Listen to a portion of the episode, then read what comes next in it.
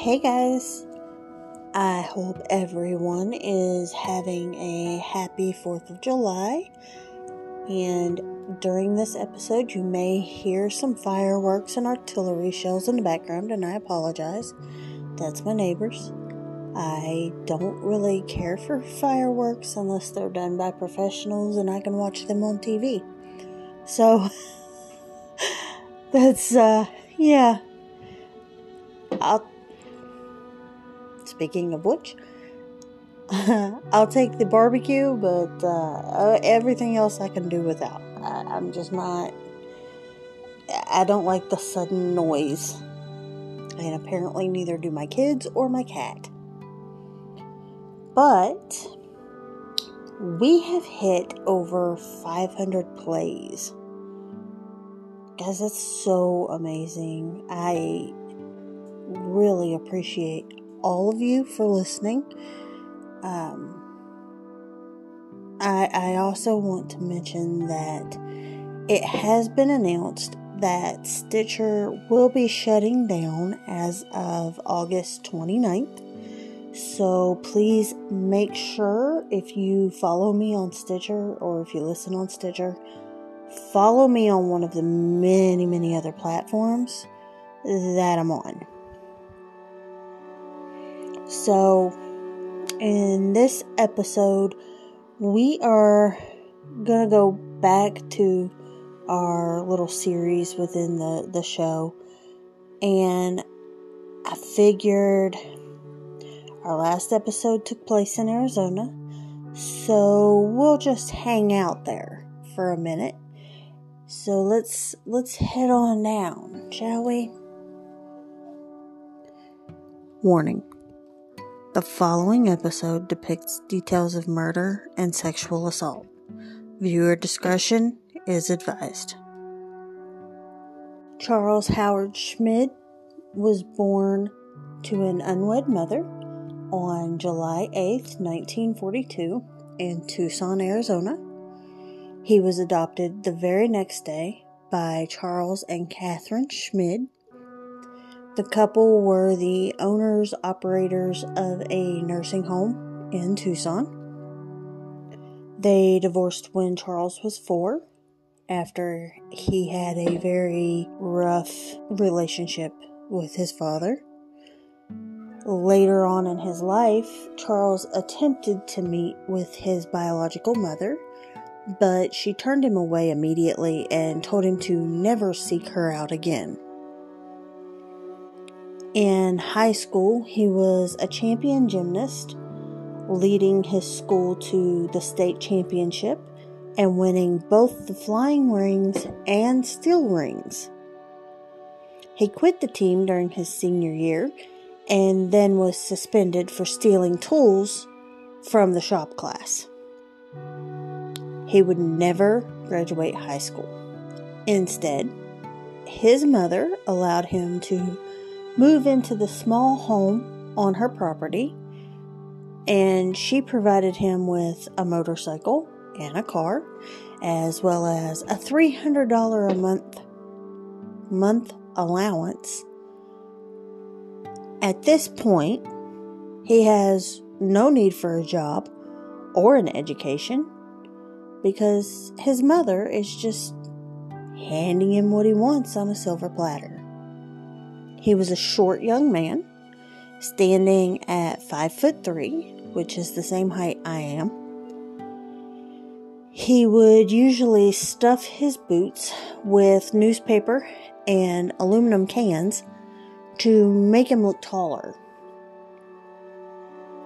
He had brownish red hair, which he dyed black so that he would look like Elvis a little more and he drew a mole on his face. On May 31st, 1964, after a night of heavy drinking, he enlisted his then girlfriend, Mary French, and friend John Saunders to kill 15 year old Alleen Rowe.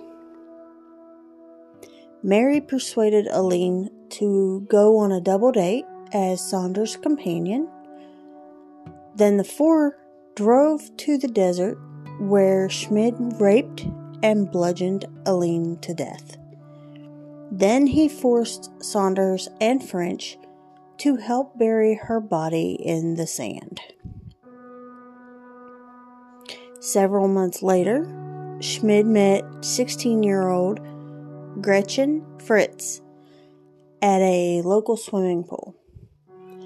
They began dating a short time later. During that time, it said that Charles discovered Gretchen was crazier than him and was trying to break things off with her. After several months and attempts at breaking up, he told Gretchen all about Alleen Rowe and even showed her where the body was buried, all the while hoping she would be the one to break up with him.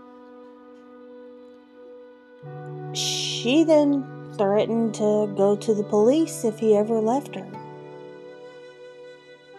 Not taking that threat lightly, Charles strangled the now 17 year old, as well as her 13 year old sister Wendy, on August 16, 1965. He confided in his friend Richie Bruns about the murders and showed him where the bodies were located. And at this point, Bruns became very afraid that Charles had set his sights on his girlfriend. Now, her family thought Richie was just being controlling and possessive and so he ran to Ohio. There, he stayed with his grandparents and he told them everything that had gone on. From Ohio, he was able to call the local police and tell them the information that he had. He then returned to Arizona to help with the investigation. This was a huge case during the 1960s. So big, in fact, that celebrity attorney F. Lee Bailey, who had been involved in the Boston Strangler and Sam, Sam Sheppard cases, was brought in as a consultant. Schmid was found guilty in 1966 and sentenced to death but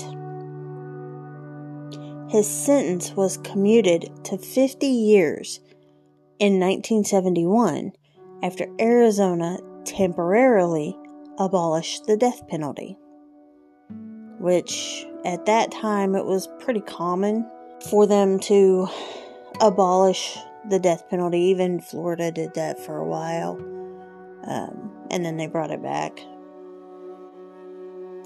His mother and stepfather ended up living in Coolidge, Arizona, in near poverty because they owed more for his defense than they had. Charles Schmid attempted several escapes and even succeeded on November 11, 1972, before being recaptured several days later and returned to prison. On March 20th, 1975, Schmid was found in his cell after being stabbed 47 times by two fellow inmates. After losing an eye and a kidney, he succumbed to his injuries 10 days later on March 30th, 1975. His body was stolen from the morgue, but recovered by police. What, what is it with people stealing bodies? What what is the interest in that? Can somebody tell me? Because I just I, I I'm morbid, but that's just that's just weird. That's why? Why why would you want to do that? I just can't wrap my head around that.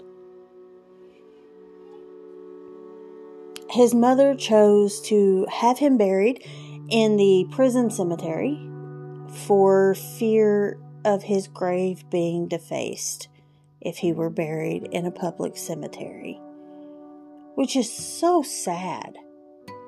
That is so sad that you're worried that your son won't even be able to rest in peace because of vandalism.